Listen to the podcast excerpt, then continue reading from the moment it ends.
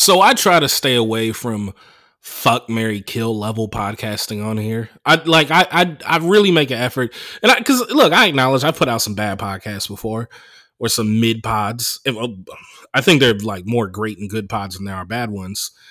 But with that said, please indulge me as I, I go into basic territory real quick. Pizza is really the only reheatable fast food and the only fast food where it's also good when it's cold. Have you tried reheating a burger? You, you, can't reheat a burger. Even if you have a burger where it doesn't have any of the the shit that's not good soggy, like uh lettuce, tomato. You know, say you have a burger that's just like grilled onions, uh pickle, burger sauce, whatever, right? It's still not gonna reheat it, it's not gonna reheat up as well, right? Uh sandwiches, you can't reheat that up. Panda Express doesn't reheat well. You know, and my Panda Express order is Kung Pao chicken, orange chicken, uh, white steamed rice, and in my older age, uh, mixed green vegetables. So I feel less like a piece of shit. You know, it doesn't. It's. I think like with fast food, it's like you got to eat it within thirty minutes. I know this isn't like some new revelation, but it's just the fact though that the pizza, the pizza's always good. Pizza's good cold. Pizza's good warm. I because you know I used to say things like, "Eh, I'm kind of whatever about pizza," and people like, "Well, I was whatever about pizza," and I found myself to appreciate pizza more now. I know that sounds crazy, but it's it's like pizza also just like just a regular pepperoni pizza. You could when it comes to like beverages, it works well with everything. Like a slice and a Coke works, you know. Pizza and wine, like pizza and a Chianti works well. I had a pizza with a wonderful uh white wine from uh, the Canary Islands. You know, uh, pizza goes well with beer. You know, pizza you could do pizza in a cocktail. That could also work. You know, the right kind of cocktail, not too high alcohol content, but like pizza and a margarita could work. You know, like since pizza just work, pizza works cold. It's just the the versatility of pizza. I finally come around and I'm seeing it. Some people like. And, and, just the fact that, that it's also good cold, you know, whether it's like a kind of more restauranty gourmet pizza or just some like fast food Pizza Hut shit. Pizza's even good cold, you know. Uh, fried. Some people are like, "Oh, fried chicken is good cold." Fried chicken is good cold for the first few bites, but it's not. No. All right, enough of me being a fat ass. Um, shit. some things have been happening in my life. Uh, recently had a, a, a birthday. That was cool. Turned uh turned Trey Trey, turned 33. Um, and I didn't like it was like a real because I have like different types of birthdays that I like to do.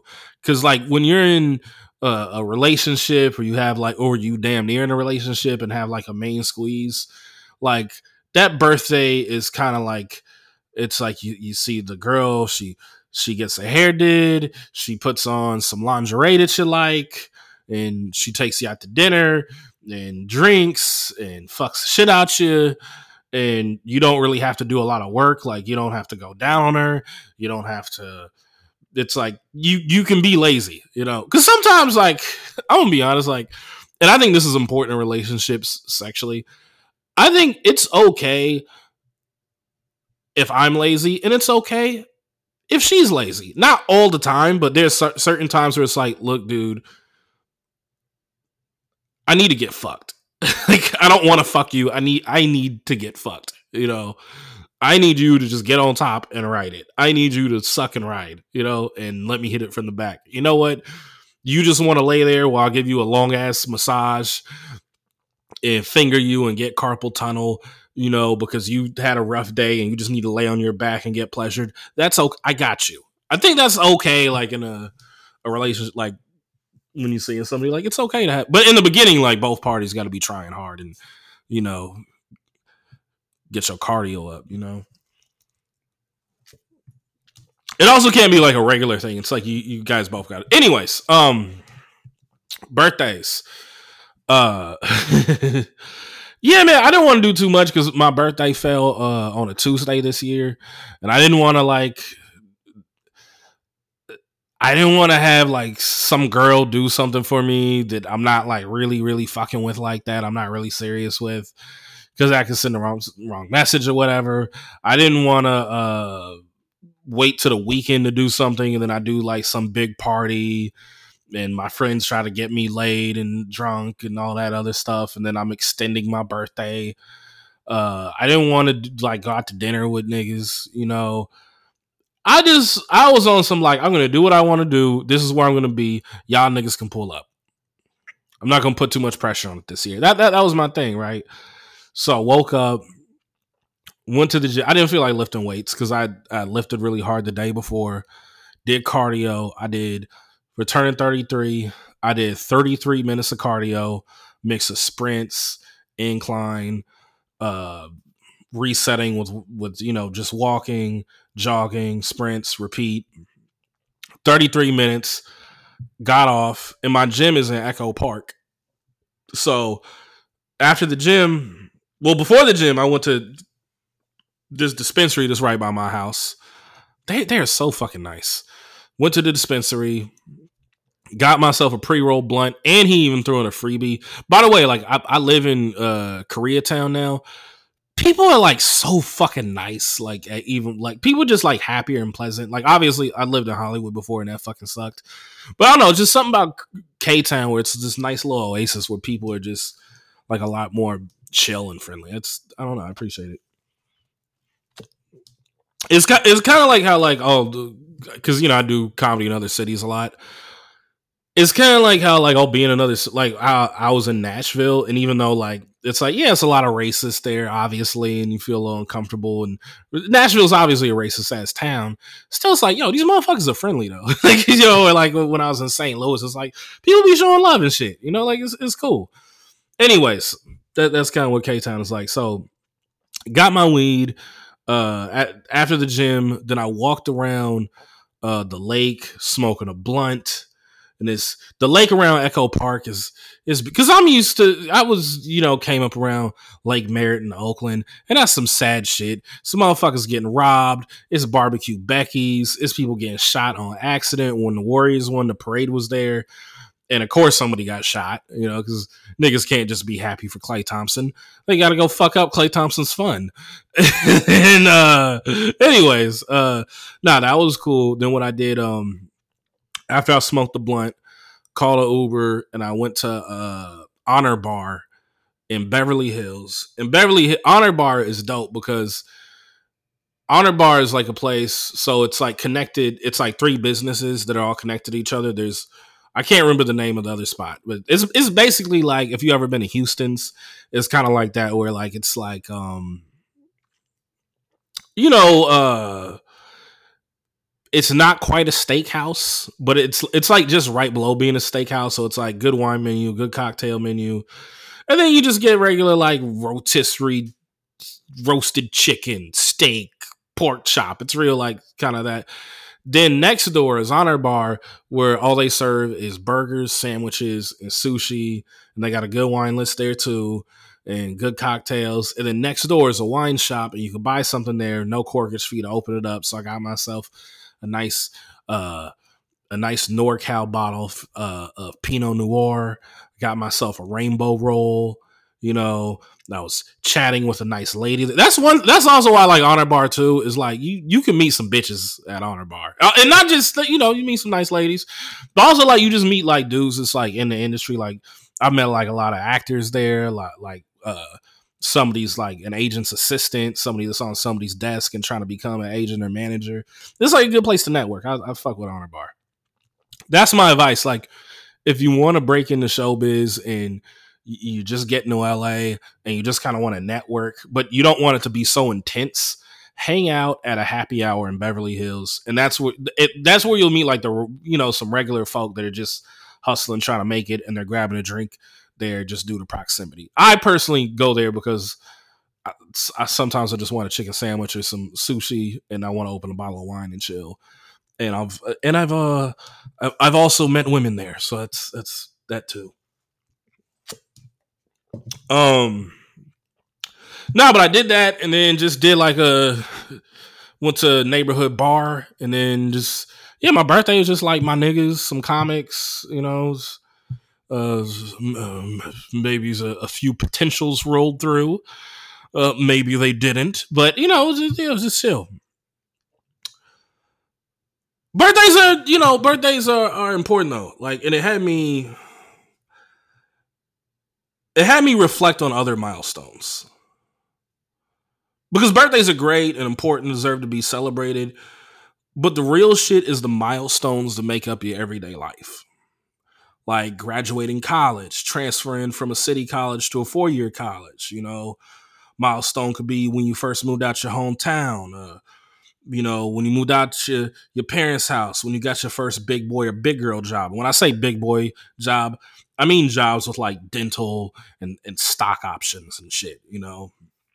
Or it could be a uh, or a milestone could be when you took a trip somewhere that inspired you to live life differently. Because it sounds crazy that a vacation can be life altering, but some people just needed that one trip to London or Costa Rica and it wakes something up inside of them to make life more meaningful for themselves and discover more on an everyday level. And then they go to these places and they bring back things with them that they implement in their day to day life. And then some people, some people are just also obviously annoying about it. Like some, some people just bring up that two week trip to Iceland and never let it go. And they also never change. It's just like, oh, now that's like, oh, wait, is that your friend that went to Iceland? And it kind of always brings it up. Like I dated this chick and she like, she was in Australia for like, I don't know, like a semester. She was studying abroad. Oh, she was studying abroad. What's her name? She was. I, I'm sorry. That's like such a weak ass joke, but I can't help it. But like everything will be like, so when I was in Australia, when I was in Australia, it's like, all right, bitch, I get it. You know, it's like everything. And then you got them other people that like, especially like women. It's dudes like this too, but that are like over 35, don't have kids, and they single, and their personality is just kind of like, I go on vacations, I travel. It's like nigga, who cares? Um, but those milestones kind of like I think it's good to reflect like on, on things that you did and things that kind of like not not I mean birthdays are a good place to reflect, but I think it's also like these things that were kind of like turning points for you. I think it's good to just kind of like look back and then look at where you are now and you know not beat yourself up. You know, maybe you don't want to celebrate, but maybe just kind of like hmm, interesting. Oh, the, how the time has passed. I don't know. It's different for everybody. Um, but for me, it's a it's a few things. It's is uh I just had a comedy anniversary, 13 years in. Me and Jimmy Butler have been at it the same amount of time. Jimmy Butler's been in the NBA. Well, obviously Jimmy Butler was playing basketball way before I started doing yeah. But Jimmy Butler NBA he's entering his 13th season and I am now 13 years in stand up probably for total career earnings stand up I've, I've made like what what was Jimmy's rookie contract? Like I'm like I don't even want to calculate those two. I'm just gonna make it's gonna make me sad. Um but but yeah it's it's it's the it's the comedy anniversary. Then it's also Drake's Nothing Was the Same just turned 10 years old like a few weeks back. And I, and you know, also I also don't really like to think about comedy anniversaries because I'm not where I want to be. So I'm just kind of constantly looking forward. You know? So like the things that are landmarks for me is more so going to be art and pop culture that serve as like, you know, oh yeah, that's what I was doing. And then it makes me think about like the other shit, you know, like when I started doing stand up or like when I started doing shows, when I started traveling or producing shows or whatever, you know. Um I think about the landmarks a lot. Like like like there's a time like now if I'm going to the Bay Area, I'm I'm getting on a Alaska Airlines flight or a Delta. Like I'm not I'm not taking Amtrak. I'm not getting in a car with some motherfucker off Craigslist or a comic I know. Like I'm fucking flying. But I've done that drive so many times that after a certain point, it just kind of became easy to zone out. And when I would see that BART station, you know, I'd be like, oh shit, I'm here. It's been five hours. It's been six hours. I'd see that first BART station in West Dublin or Fremont, and it made me realize how much time has gone by. So Drake's Nothing Was the Same turning 10 years old has made me realize how much time has gone by. Because I don't really think about the time, like I said. Like I'm just kind of like, okay, okay, let's make content. All right, let's see how the pod works. Okay, maybe we need to switch some things up with the pod. Okay. Another Laugh City. Okay, going on the road. Oh, we opening for Sam. Oh, we open for Trenton. Okay, we doing this. Oh, I got some headline dates over here. I'm, I got the casino. All right, let me line this up. All right, let me try to string that. Okay, wait how much money is is these two gigs together? Six hundred dollars. All right, let's try to turn that six hundred into a thousand. Let's see what we can line up over here, and if it makes sense. Like I'm always kind of in that mind state that I'm not really thinking about.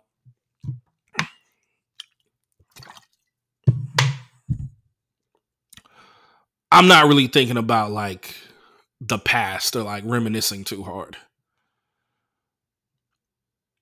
But Drake's nothing was the same. Turning ten is, is making me do that, you know. Uh, because it got me thinking about a time in my life where I was very optimistic and hopeful about the future.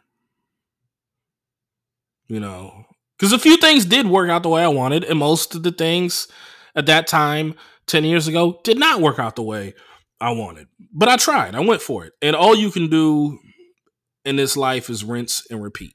That's all you can do. Things don't always go as planned. LeBron James wants to play with his son. I honestly think if for LeBron, if it was like you could get six rings or play with your son, I think LeBron would pick playing with his son.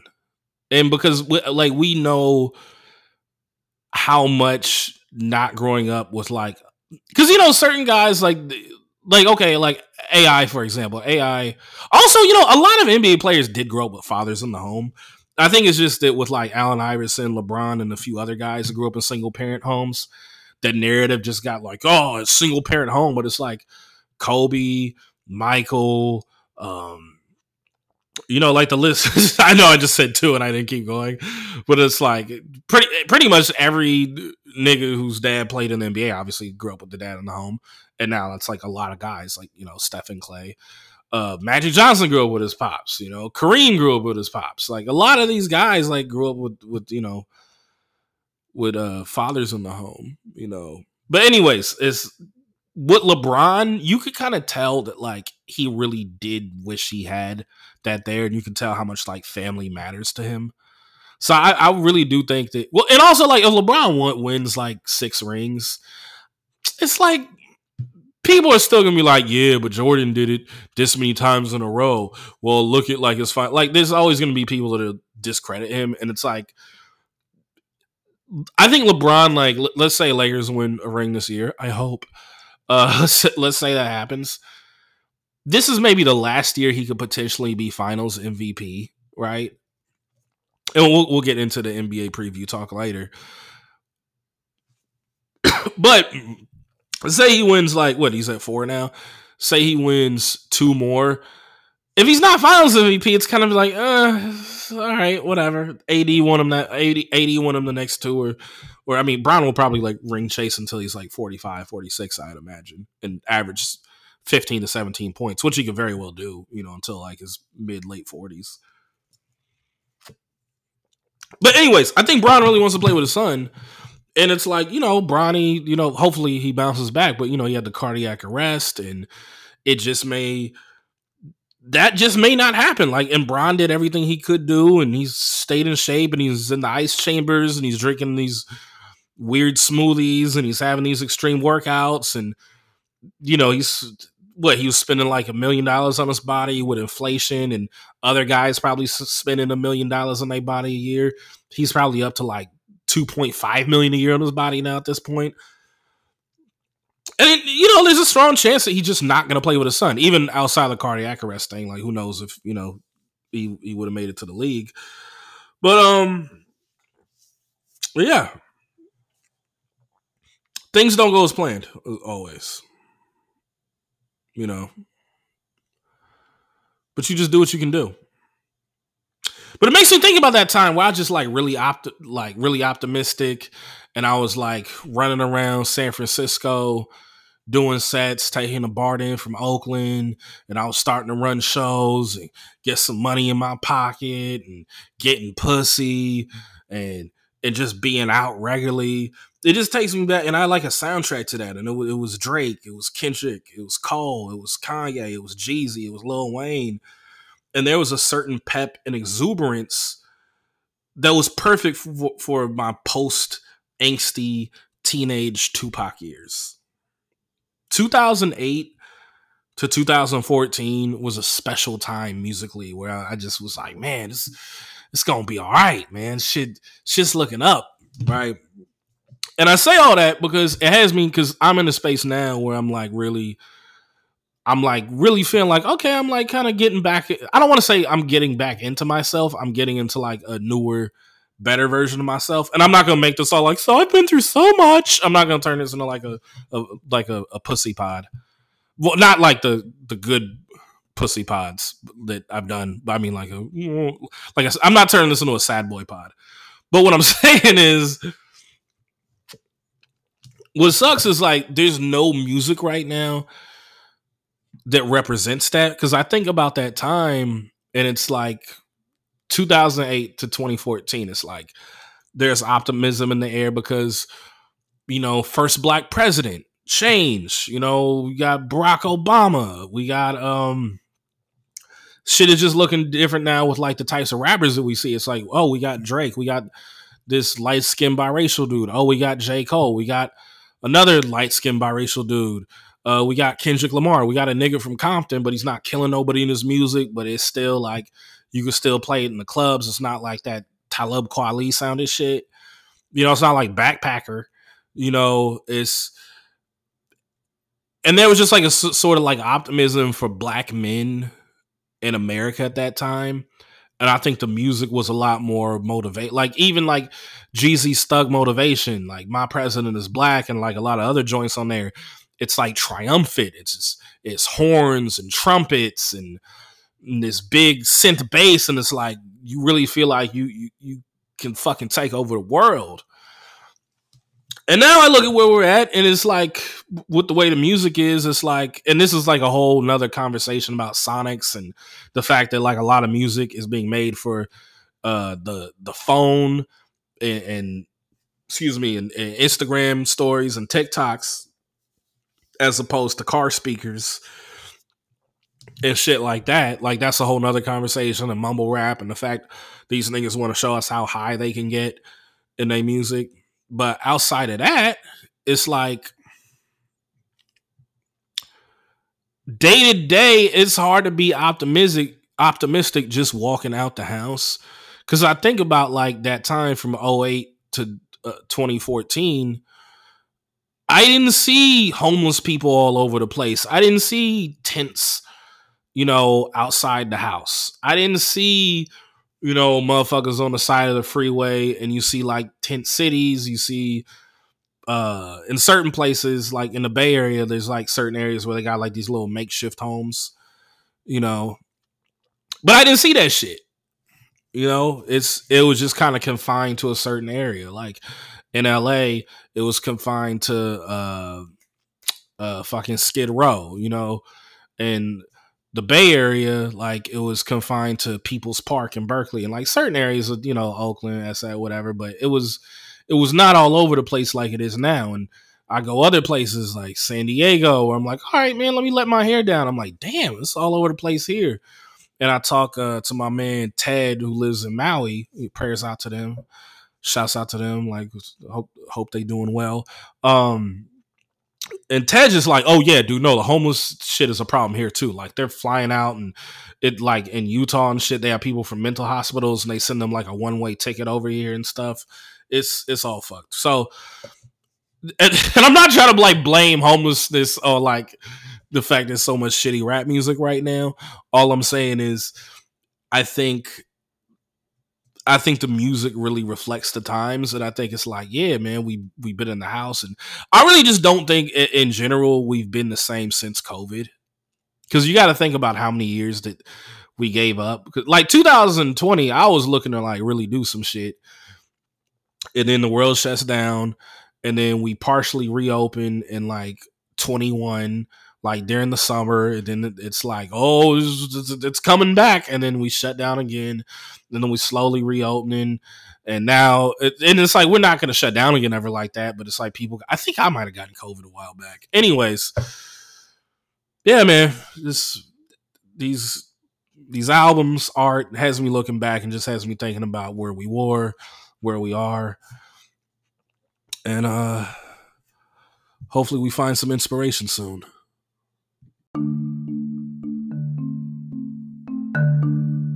this is the Let's Unpack That podcast. I'm your host, Lyall Behrens. Uh, today we're gonna unpack uh, just things that have been going on in the culture. And New. We're gonna talk uh, in depth at uh, the Keffe D, Keffe D's arrest, Tupac's unsolved murder. We're gonna talk uh, hip hop media and a little NBA preview. Hope you guys enjoy the show on your uh, commute to work as you guys are closing up uh, the shop, as you guys are cleaning the house, if you're on an airplane. Hope you enjoy it with your coffee. Hope you enjoy it with your cocktail or your marijuana. And if you enjoy this, please rate it five stars. If you don't rate it five stars, I am inclined to believe that you are a bitch ass nigga. So, an arrest has been made in the murder of Tupac Shakur. so, I'm gonna give you guys like a real quick crash course on everything that happened around that because it's not just as simple as like you know pot getting shot and then people didn't know and a nigga started doing interviews. And I gotta, I, I gotta remind myself that I gotta give y'all a crash course because sometimes I forget that not everybody is a Tupac historian, West Coast hip hop file like I am. like I forget that because like me, I'm like really into that shit, and I forget like yeah, other people weren't into that. For me, it was like I mean, well, first off, it was like the music was banging. Like obviously, I love. I'm gonna have a proclivity for like Dre and Snoop and Pac and them, but also it's like it had every like with Tupac, it had everything that a, a teenage kid from like born in the early 90s could want. Like it's you know it's got you got las vegas you got 90s nostalgia you got um you know east versus you got la versus new york west coast versus east coast you know? You got uh las vegas the vegas strip you got gang culture. It's it's so many things that where, uh, Mike Tyson is involved in it. There's so many things that for me that kept me interested in Pac as a teenager and any new information that would come out. Like I read everything. I read a bunch of books on Pac and and everything and, and Dre and Death Row. Like I really I really could tell you about that shit from front to back. But that's not why you guys come to me for. Um but also, also like my relationship with Pac is has changed because he doesn't sound as good to me with 33 year old nigga ears.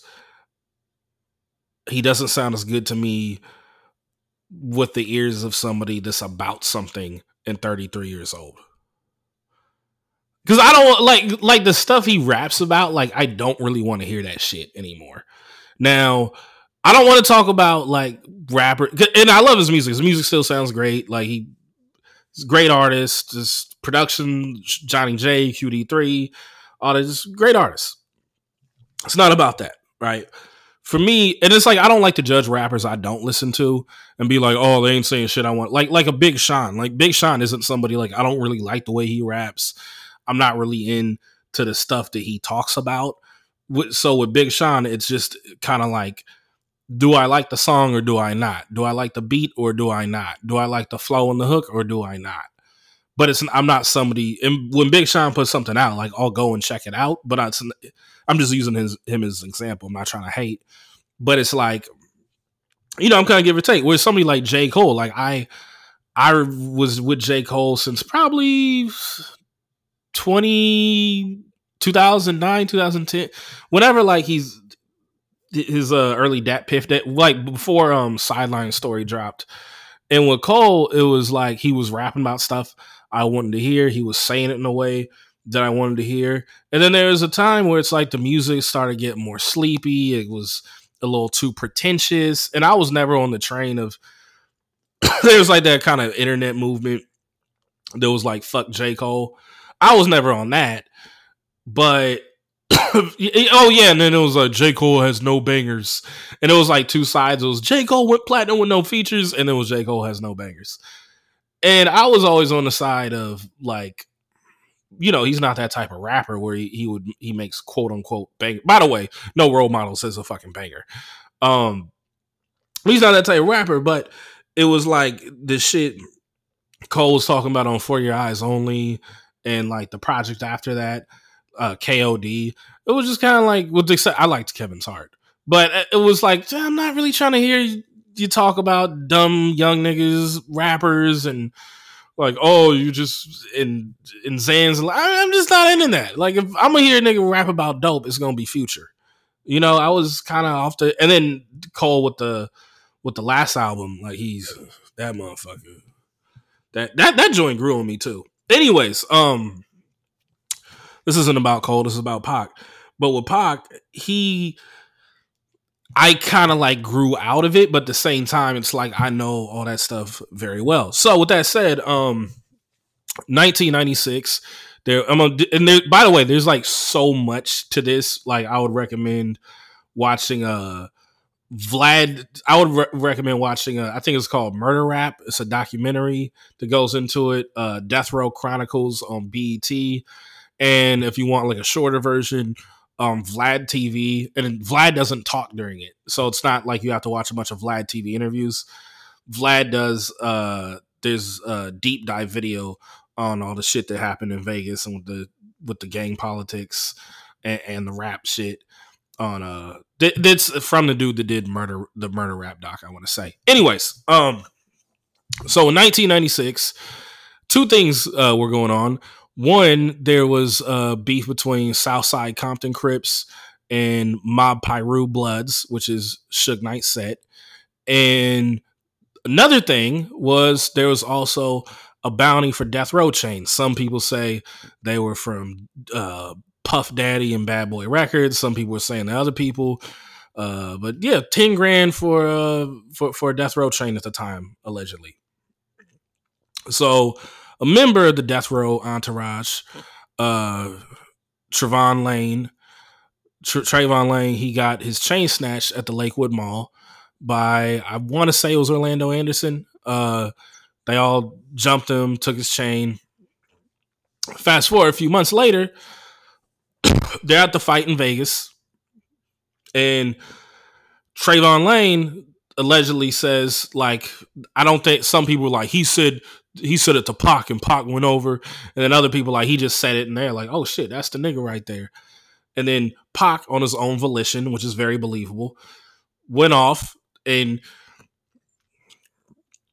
punched him to the floor, or I don't, I can, or I don't know if he punched him to the floor, but he hit him. Then everybody else joined in, and then they're kicking him, and Suge's kicking him, and then it's a melee, and I, I want to say they got the chain back, but they're all whooping his ass, and then Pac and Suge leave, go somewhere. I think they go to like Suge's house real quick, change clothes, come back, and then they're driving around. They're supposed to go to this club, Club Six Six Two, which uh, on a telephone back when we had telephones on a uh, old rotary phone, house phone.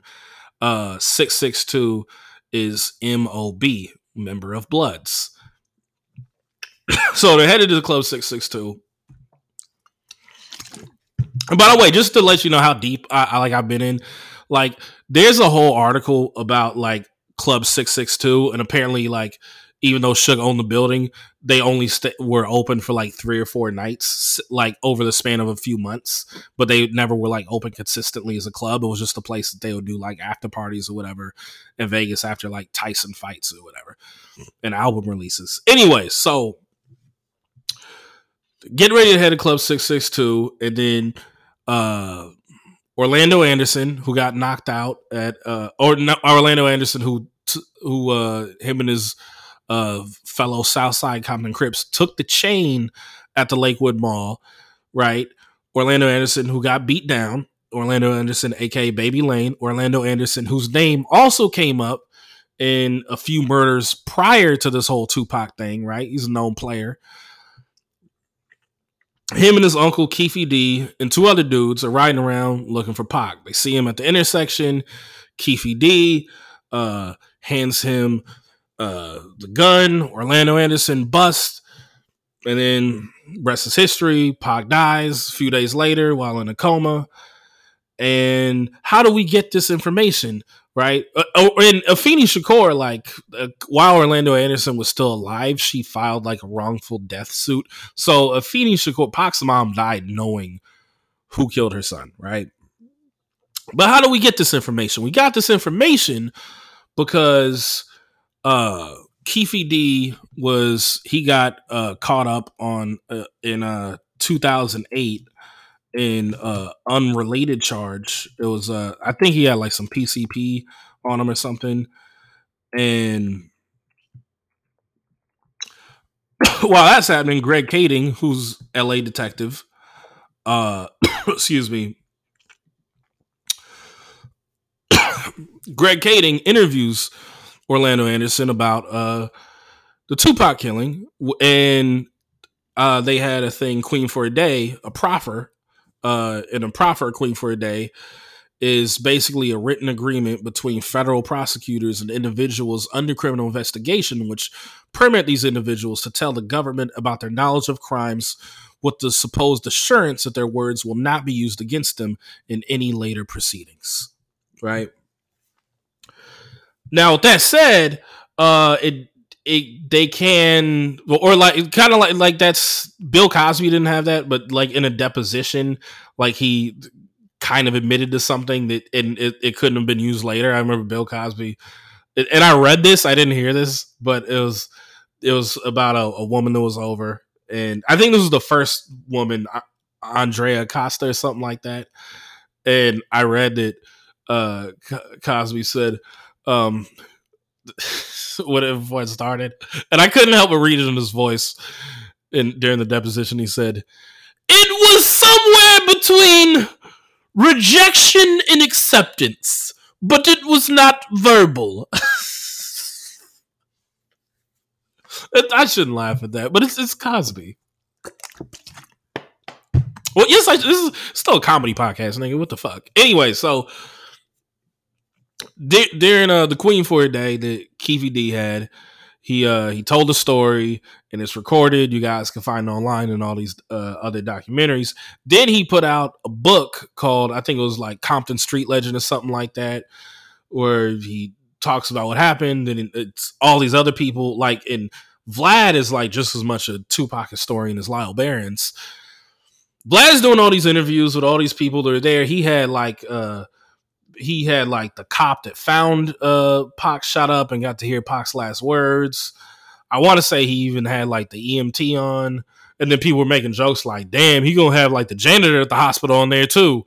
Damn, he gonna have somebody that was at the casino that was working the box. You know, like it's just, you know, it, so, anyways, and then eventually he had Keefe D on, and Keefe D goes on, and he's like, you know, y'all making it loud for me because it was uh Edie from the Outlawz that was like, yo, I thought gangsters are supposed to move in silence while you're doing all these interviews, and Keefe D was like, well, y'all making it loud for me, Vlad making it loud for me, these documentaries making it loud for me, so I gotta go out and speak for myself. Now, with that said, with uh Keefe D having the proffer and then being leaked or whatever, so it's like he can't be charged for statements that he made within that and there's no like DNA because they were shooting from a car. Excuse me. But with that said, um, if Keefe D talks about it outside of that, he can be charged. He talked about in documentaries, and um, and yeah, and now he finally got charged, and he got charged with murder, and because before a few months ago they went they had like went through his house and then they finally filed charges. And they had been asking Keefe D like in these interviews like like uh, if you get charged like was good? And then he said hey man just well it is what it is man. I, I, I live on that. And then Suge Knight talked to Harvey at TMZ and Suge said he won't cooperate, and he's not happy to see Keefe D in that situation, and that they like played Pop Warner football together in Compton and knew each other and all that stuff.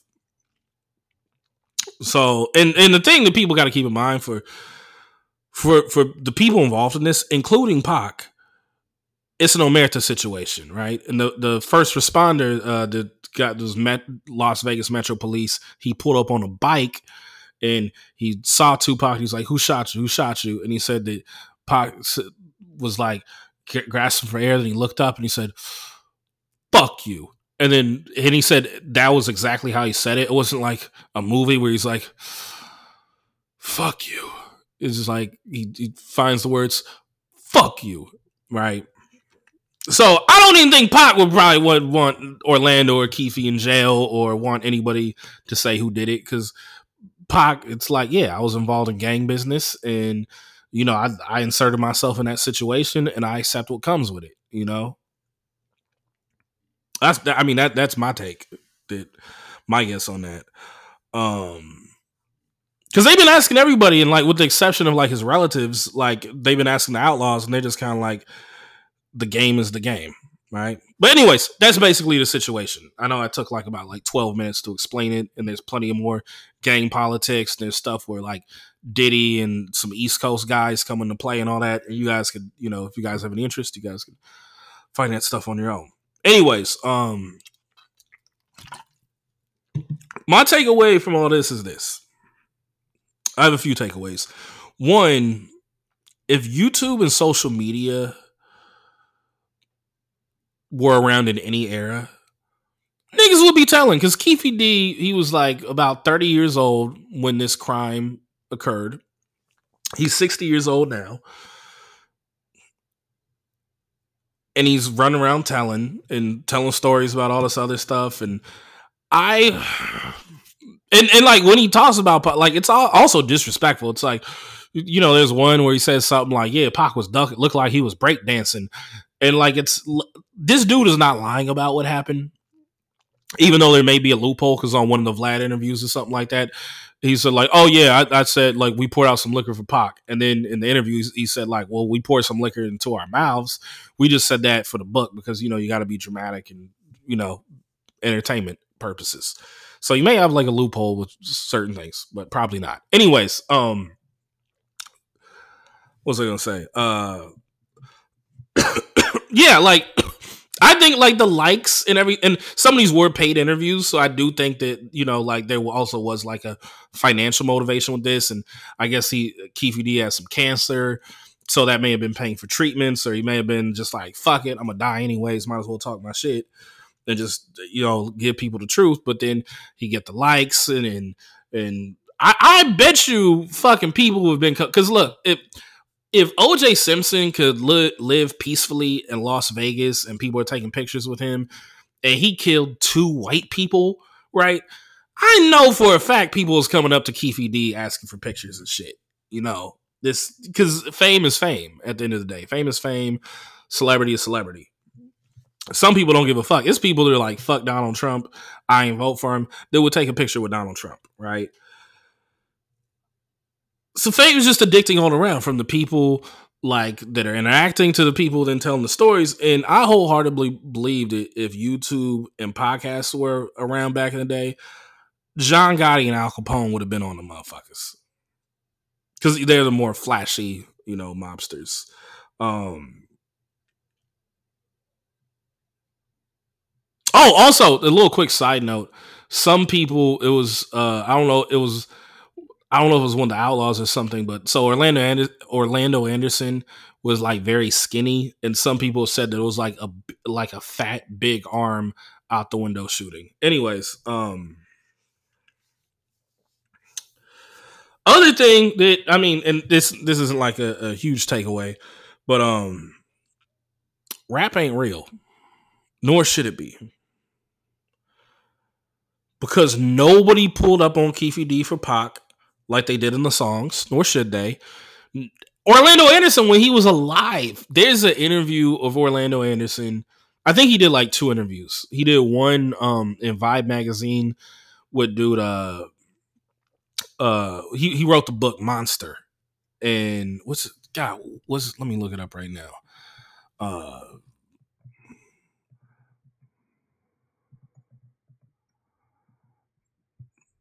Sanyika Shakur. I don't, I don't know how to say his first name, but he's he game. Uh, you know what? I'm not, I'm not even going to get into it because uh, I'm going to go on a whole rabbit hole. Anyways, but Orlando Anderson, he did an interview and vibe with uh, this uh, gang member that wrote a very popular uh, New York Times bestseller book, and who was also friends with Pac. And then he also did an interview. Uh, he did like a TV interview and he is he has a shit eating grin on his face. He's he's like, nah, man, I didn't kill Pac. Not and he's smiling, and then people like related to Orlando are saying like he was bragging about it. And basically he was just walking around Compton like, yeah, I, yeah, I smoked Pac and like cracking jokes about it. And me seeing that interview and him smile, it's like, oh, that nigga definitely had to kill Pac. Anyways, um, but the whole thing is, is, is when I say rap ain't real, is Nobody like the Outlawz didn't pull up on him. Snoop didn't pull up on them. Suge Knight didn't pull up on them and do whatever. And then Suge Knight, like allegedly, like because that was a parole violation of Suge uh, stomping out Orlando in Vegas. Suge allegedly paid Orlando something like 50, 60,000 to say that Suge wasn't stomping me out. He was helping me, even though the video cameras say different. And then Suge ended up doing like six, seven years for that parole violation. Um,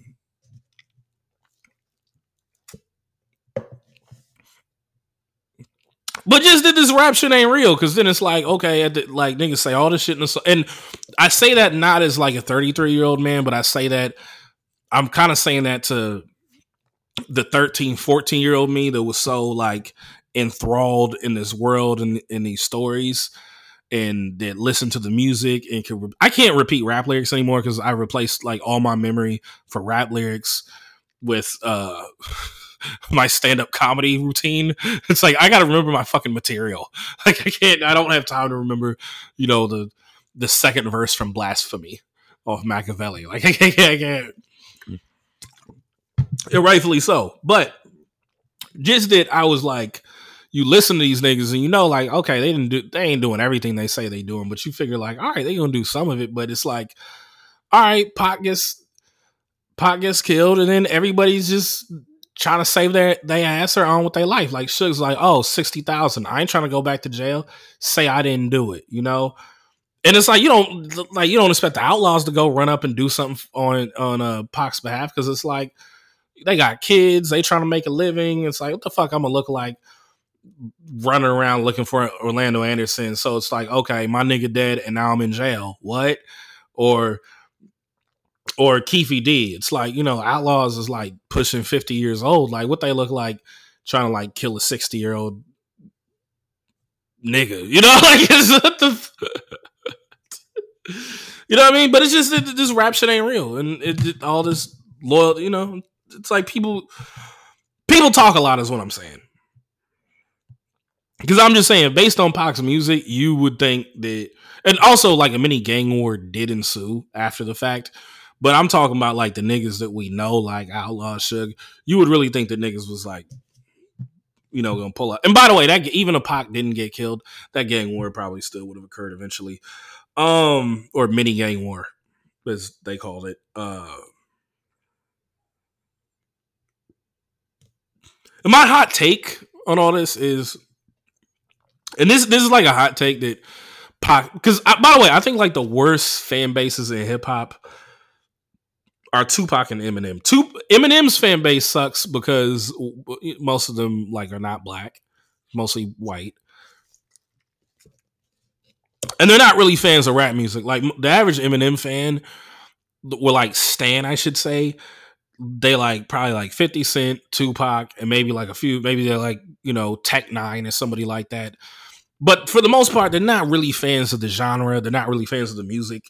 It's like they just relate to and the stuff that they relate to Eminem is the stuff that has a lot of brothers like, I ain't trying to listen to this like weird white boy shit. Like, yeah, he can rap his ass off, and yeah, Marshall Mathers LP is a classic. Yeah, the Eminem show is dope. Yeah, Eight Miles a cool movie. But nah, this shit don't resonate with me, right?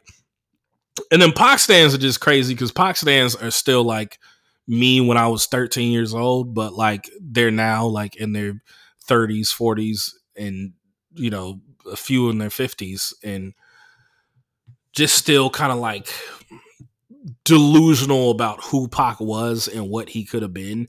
And I, am I'm not saying this is like I'm trying to like shit on a 25 year old because he, but it, I don't see this as necessarily an attack at Pac, but more so in a challenge on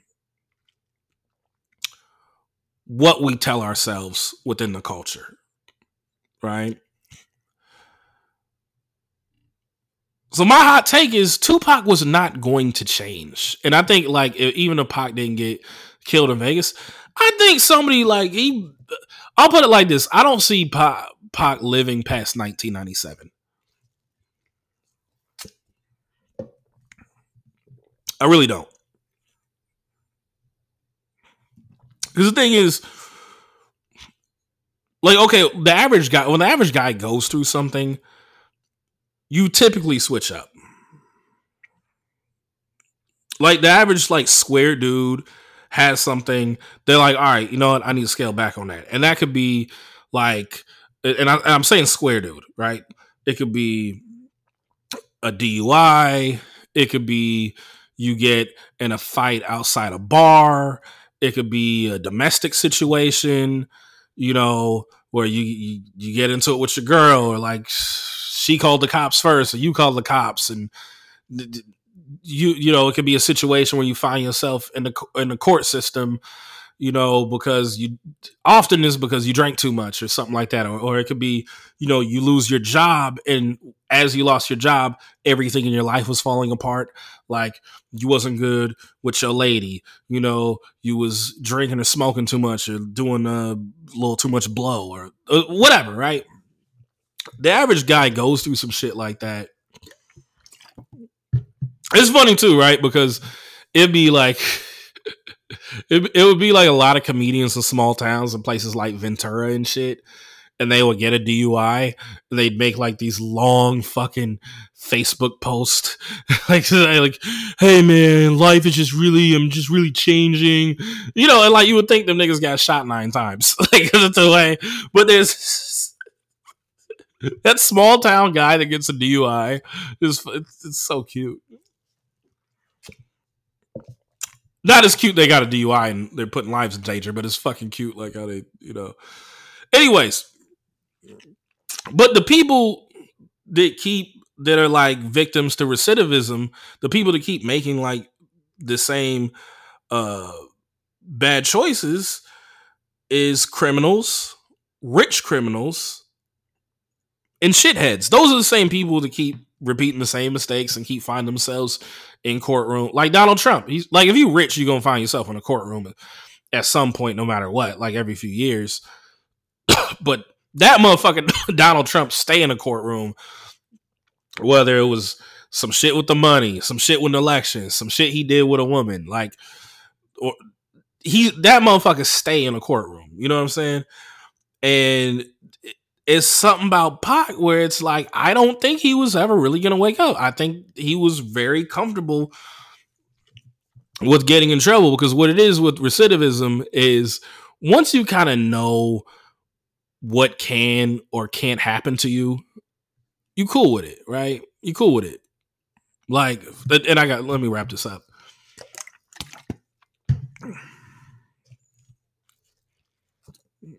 Excuse me, I'm, I'm drinking Starbucks and uh, water at the same time. Yeah, not a wine pod today. How about that? But it's like with Pac, it's like you you would think like okay, um, when in Marin when he got into it at that barbecue or whatever, and that kid got shot, and he he caught like a oh, and Pac actually had to pay out the family like a certain amount of money because he was held liable, and a lot of people close to Pac say that that's something that haunted him for the rest of his life. That he was in an altercation where like a little kid got killed. Most people you would think like, okay, that's kind of going to make you calm down. Then in New York, he gets the he gets like the the rape accusation, right? And it's also and where it was later founded that like Uh, there was no semen or anything inside of her, and you know that that's again you can just kind of look up that whole thing on your own. But you would think like, okay, he gonna move different. Nope, like soon still having orgies, still you know loose with the women when he gets out. You know, uh, gets shot five times. Quad Studios. You would think he'd be moving different, and like he talked a little bit about moving different, but he's in that death row environment. Nope, still beating it. And like Vegas is just what we saw. So my whole thing is like I don't think Pac would have ever. I think he it would have been like he had to be put in jail or whoa he got shot and because people were like oh no Pac would have been president and Pac would have had all these Oscars. I don't think that's the case. You know what I'm saying? I, I don't think that'd be the case because also you got to play this game because Pac lost a finger. He they removed one of his lungs, so he probably would have been confined to a wheelchair or walking with a limp the rest of his life. Probably sounding like the DOC. So to do this scenario, you have to where Pac's is like you know savior for us. You also got to do the scenario in which he doesn't get shot, but a scenario in which he doesn't get shot, he's not Pac.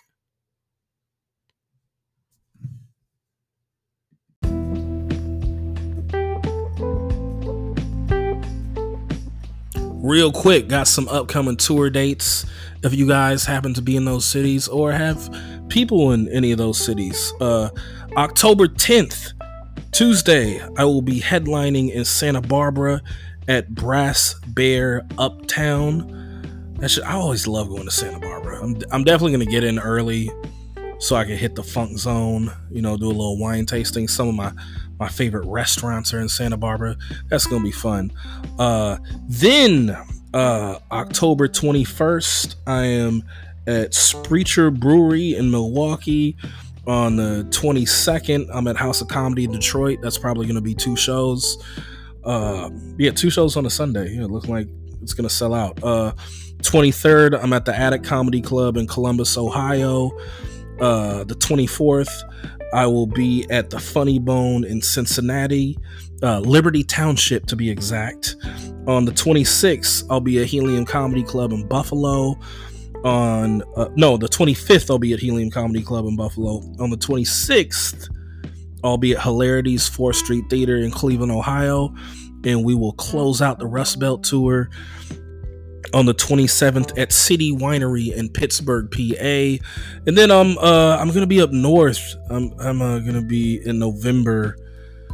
I will be uh, the 15th. I'm headlining the the Win-River Casino. Wait, wait, let me do this in chronological. The 14th, I'll be in Marin at the Throckmorton Theater. If you any of you guys want to cross the bridge and be around some affluent shit, you know, I'll be at the Throckmorton Theater in Marin. And then the 15th, I will be headlining uh, the Win-River Casino in Redding, California. There may be some Chico dates, some Bay Area dates in between. Who knows? Um, but yeah, yeah, yeah, fuck. Catch me at a show. And uh, also, if you're in a city that uh, I'm not in and you guys want to see some stand up, uh, enter uh, your email, no spam, and uh, I'll, I'll come to your fucking city. Back to the pod. So you may or may not be familiar with Bobbi Althoff. Bobbi Althoff is a TikToker. She started off as a TikToker making mom content, and then she started a podcast, right?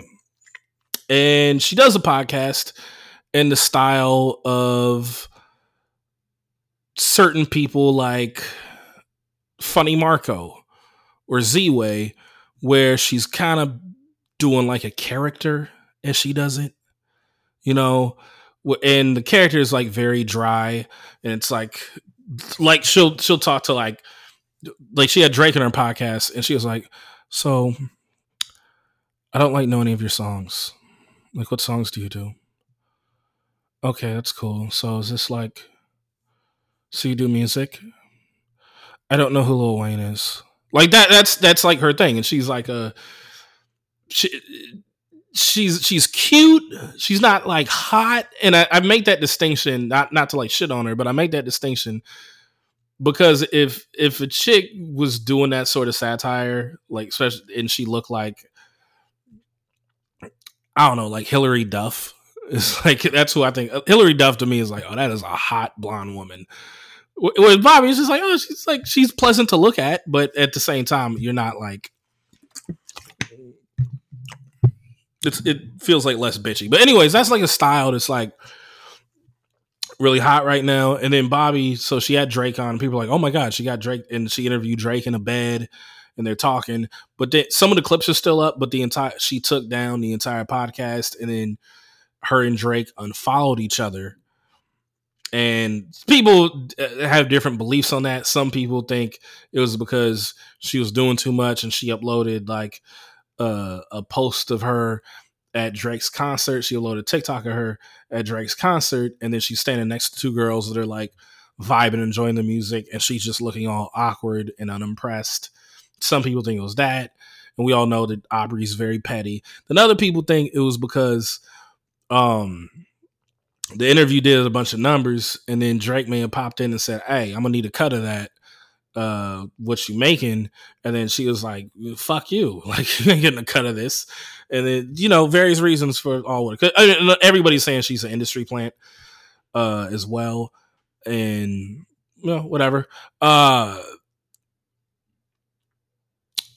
and then there was like a, a little mini controversy because uh not controversy but just people it was of a conversation because Elliot Wilson uh called out Drake like man even if Drake don't do another interview with us uh, and Elliot and uh B.Dot they do the rap radar podcast which is great. It's it's basically like and the rap radar podcast is great because I don't know it's almost like inside the actor studio or 60 minutes for rappers, but it's about more about the music than because like a Vlad interview, it's to be your life story, or if you're like Tony Yayo or Boosie, where you at, or Lord Jamar, it's to be like your take on current events. But um, but yeah, it's it's like it's very much like about the music. Like there's two great Nipsey Hussle podcasts on there. You know, there's great conversation with Vince Staples on there. Will Smith's been on there. Jay Z's been on there. It's fucking dope. Um, and Drake, Drake's interview was a good one, and it, especially because Drake doesn't do many of those. And Elliot was like, "Yo, like." Even if you don't talk to us, like I just hate that you're not talking to the culture, and he said it in his own way. And then Drake clowned him for uh, running around doing like walking and stop interviews at Rolling Loud Anyways, that's that's the basis of that.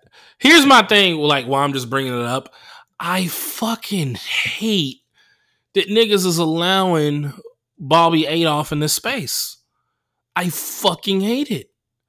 And not that like here's what it is is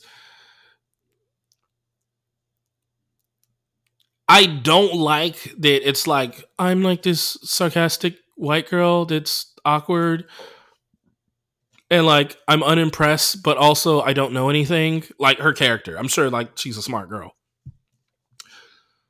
What I don't like about that is one, they don't let black people get away with that shit. Like we can't be like, you know, fucking assholes or or bitchy or cunty and then go talk to white people's heroes. Like you you can't have like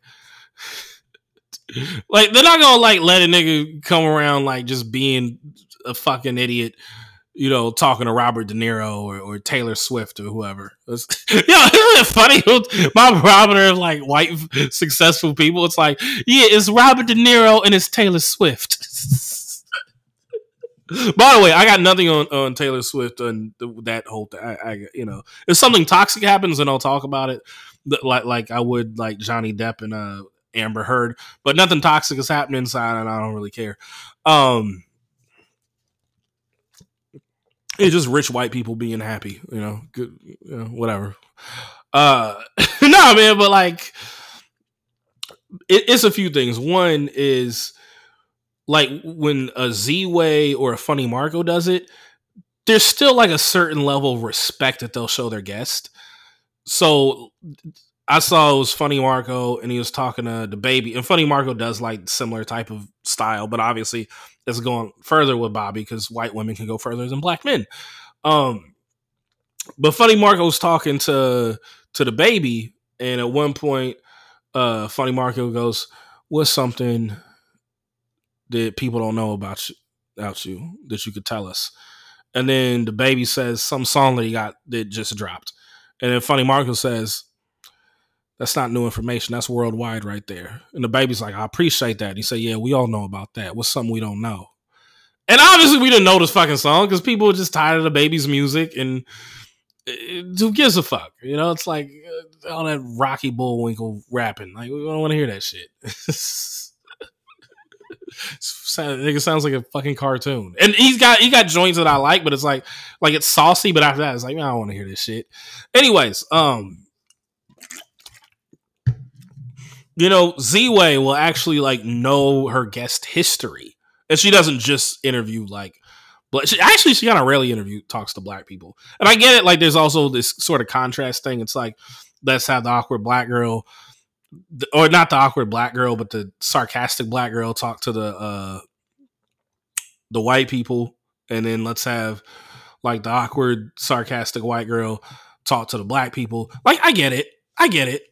Like it, it, it's the contrast, but it's like you know what it is? It's just the white mediocrity of it that fucking pisses me off. Cause like, you know, Z Way is like charming. She's uh she's like a little flirtatious she like she laughs she kind of sm- like she you kind of feel like at any moment you know she, she could take her clothes off but then you also feel like at any moment she'll just be disgusted and tell you that you're like a pig and a horrible person like it, it's there's like some nuance in that right whereas with the shit that and then funny marco's just he's just a funny nigga And then, but then with the way that Bobbi does it is, it's, it's like, yeah, so like, who are you? Like, I don't even know who you are. So like, why are you here? And I, I don't know. That that shit just bothers me, and I just had to get that off. I white mediocrity just really, really like it pisses me off how much better Funny Marco is Z Way have to be than Bobbi Althoff. Also, the other other thing is, and that's not like it, I'll watch Bobbi shit. Like I'm not gonna act like it's not entertaining. After a while, like it gets real monotonous because it's just kind of like it's like it's like a toddler talking to an adult. It's like I don't know anything. Can you tell me things? So what is this? And this, anyways, yeah, that's that's my take. Oh, the other thing I want to say real quick on that, also why like I've really am starting like dislike this sort of like satire interview is one motherfuckers aren't challenged and don't say anything and i don't think and like there's this whole thing like where rappers don't want to do interviews now and i believe like drake don't want to do interviews kendrick don't want to do interviews cole don't want to do interviews none of these niggas want to do interviews is because i think that these niggas are out of touch and all everybody's out of like first off, rich people in general are just out of touch. You've been rich like 10, 15 years. You forget not everybody can afford that. You forget like Drake will make the mistake of like he'll be like your man did hibachi, your man got a party bus. It's like, yeah, nigga, these are like regular people that like your fucking music. Like we're listening to your music at hibachi and hookah and on the party bus and at the uh, intercontinental and all the things that you shit on. Like dude you, you're pushing it bro. You're pushing it. Or like the new song where drake said um whips and chains like american slave. And it's like who told that nigga that, was okay? How come SZA didn't SZA didn't say anything about that bullshit right? Um but yeah, I, I, think like these niggas are scared to say the wrong thing, and that's why like they don't go to the Breakfast Club anymore. That's why they don't want to do the pods. You know, it's it's unfortunate. Um, lastly, though, the thing about like just Bobbi's persona, that, and it, it's larger than just Bobbi Althoff.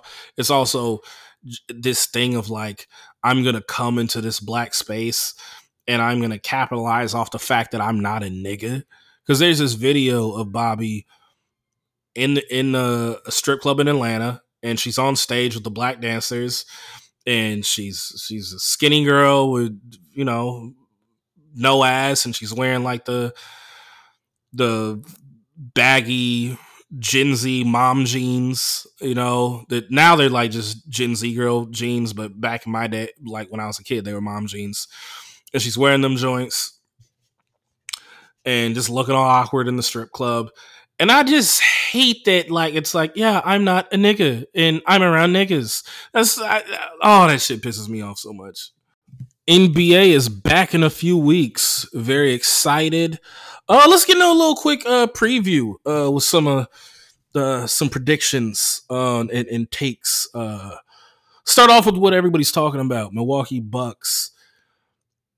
I think the addition of Dame Lillard will work very, very well as far as entertainment is concerned. And Dame wants it. And this is the tail end of his prime because he's 33 years old. And this is when guards like this is kind of like like he's been able to maintain it better than others, but he's a six-two guard. And with him, it's about it's kind of like Allen Iverson, where it's based on athleticism. It's not like you know, he's not like LeBron where he's like six eight and 240 pounds and he, he could just put his back up on somebody and shoot fadeaways and then you know when he feels like it he's like all right now i'm going to take over the game but i'm going to preserve my body throughout the beginning of the uh, the series or uh, the first 30 minutes of the game you know? Dame's an explosive guy. So you know th- th- this is the time to go for it. I'm glad that he forced the trade. Also uh look, I realize like he loves Portland and he's like he liked Portland obviously for selfish reasons, like the fact that Oakland was super close, was like you know close but not too close, and he embraced the city. But dude, Clyde Drexler and Bill Walton are the best Blazers, best Blazers of all time. Dame will get his jersey retired there, and I think it's he should have his jersey in the rafters as a Blazer. Uh, also just with what the standard is because if Dame was like a Laker and had the same career and team success, then it'd be like nah. But you know, as a Blazer, yeah, you should put him up there. Uh, no, but I, I, think it's gonna be really entertaining. I don't like to make oh they're gonna win it all predictions because it's like who gets injured, who who is going to request a trade. I don't like to make those types of things. I also like that Giannis put his foot on the Buck, Buck's neck, and he was Giannis was like a fucking African father. You know, it's like if you guys do not do better, I will have to leave and find a better situation because I'm about winning. This is unacceptable. No, these grades are unacceptable, Milwaukee. So I like that he's like, hey, do something or else I'm going to be out of here. You know. I like Steph Curry. I like I like the weather out west. You know, I like New York seems not. I, Atlanta could be very. You know, he's he could be googling uh, Greek populations in America. Um, Denver. A lot of people think Denver is going to do something. Uh, a lot of people think Denver could repeat. I think it's just a matter of uh, how much Jokic cares because he's somebody where people say like, yeah, he shows up to training camp out of shape, and we know like we saw how much he gave a fuck about winning a ring. Like his brothers cared more about him winning a ring than he did. Um, but yeah, I, I, you know I think Denver's still uh Denver's still a favorite. Boston, look, I just don't think Jalen and Jason work. I just don't think they work together. I don't. I think they're going to be really entertaining. They could make the finals. They'll probably make the conference finals, but I don't see it happening. Uh, Miami, uh, I hope they make a trade for somebody because I just just seeing Jimmy Butler's run throughout the playoffs was just really really fucking fun. Like because you it felt like he was having a blast hooping, but he was really you know getting busy with it. Warriors CP3 joins the ops. It could work really well. I actually think I'm actually on the optimistic side of this because Chris Paul like really enjoys hooping. Uh, he likes wine. Uh, he's in the business, and I think the proximity of wine country and Los Angeles, I think Chris Paul is really going to find himself at home in the Bay Area, and I think he's also just going to like like hooping, like setting up plays for Steph and Klay. Like I think he's just going to get into like his basketball bag, his hooper bag. It just really like the same reason why Kevin Durant, like obviously Kevin Durant wanted a ring, but KD was just like, yo, I'm a hooper and I just wanted to hoop with these dudes. I think like I think Chris Paul's really gonna fall in love with that. Uh Lakers, LeBron said AD needs to step up. He didn't say that. He said Anthony Davis is the face of the franchise, and now it's his way of saying uh, nigga, it's on you. That's his way of saying the media. I'm in my 21st season, so don't be telling me I'm underperforming. Like, I, this is greatness, motherfucker. So, because LeBron knows how to send a cryptic message. So, and as a Laker fan, AD does need to step up. Uh, new, uh, new, new rules and things we got this season. Uh, we're gonna have the in season tournament. Tournament. Um, it's not as exciting as the playing games, but I think it could be a start to breaking up the monotony of the regular season. Uh, we now have a flopping rule. Thank God. Uh, we have the resting players violation. I love it. Uh, predictions, and I don't want to predict who's going to win MVP or Rookie of the Year, or any of that stuff. I just I just want uh, predictions that are going to happen throughout the the season. Uh, one, Wemby gets hurt and leaves us unimpressed. I think like he's such a tall guy. He's going to be playing like a more uh, physical game. Guys are going to be banging him, and you know, I, I I I see him like just slipping or landing awkwardly, and also just for like I say unimpressed. Like I want him to succeed because I think if he's entertaining, it's good for basketball. But I think uh, just with the way that he's been hyped up, I can just kind of see it being like, oh, is that all? Like, because the way people talk about him, like he's to be the next Kareem Abdul-Jabbar, and I just think like when you know, with the exception of LeBron, and even like LeBron, we talk like, oh, he's gonna be the greatest thing ever. And his first season was fine. It was like he, it, LeBron's first rookie season is the same as Michael Jordan's last season as a Wizard, statistically, almost identically. You know, take that for what you will. Um, but I think Wemby could be a great player, but I just think his rookie season we're kind of going to be like, ah, is that it? Um, Chris Paul and Draymond have a huge argument with quotables. That's another thing I predict. You got to remember these guys are both used to being team captains. These guys are both floor generals. These guys are both loud. These guys are both assholes. I think Chris Paul's like a more kind of uh polished asshole, whereas Draymond is just like a more like rowdy motherfucker, but I could just see them like really just getting into it. I could see Dre making a comment about his rings, uh, and how many times they beat them before in a practice. I could I could see things like I could see things getting ugly and it leaking into the papers and it being a thing. Um, I predict Zion's gonna have a good year. I think he's like he he looks buff, he looks jacked. I think he's focused. I think with all the pornography drama and baby mama drama and all the shit he's got going on and Twitter shenanigans, I think he's just gonna hoop and just you know enjoy it and hopefully he connects with his teammates better. I want I want to see the kid win. Final prediction: Russell Westbrook has a six man of the year worthy season. I think I think it's good that he's staying in LA, but I also think it's like he's home. But I also think it's good that he's not on the team where it's it's like the number one fan base. And I mean, I don't know who's like got the bigger fan base, Lakers or Knicks, but you know what I'm saying is like he's he's he's home, but at the same time, it's not as much pressure as playing for like a Lakers organization, a Knicks organization, you know. And I think he's going to be able to I, I, I think he's he's gonna have a good year.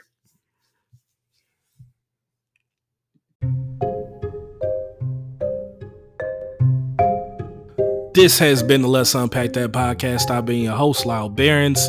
Thank you guys very, very much for tuning in. Our next episode, we're going to get into the relationships and the dating and talk about the the P and the V and the women.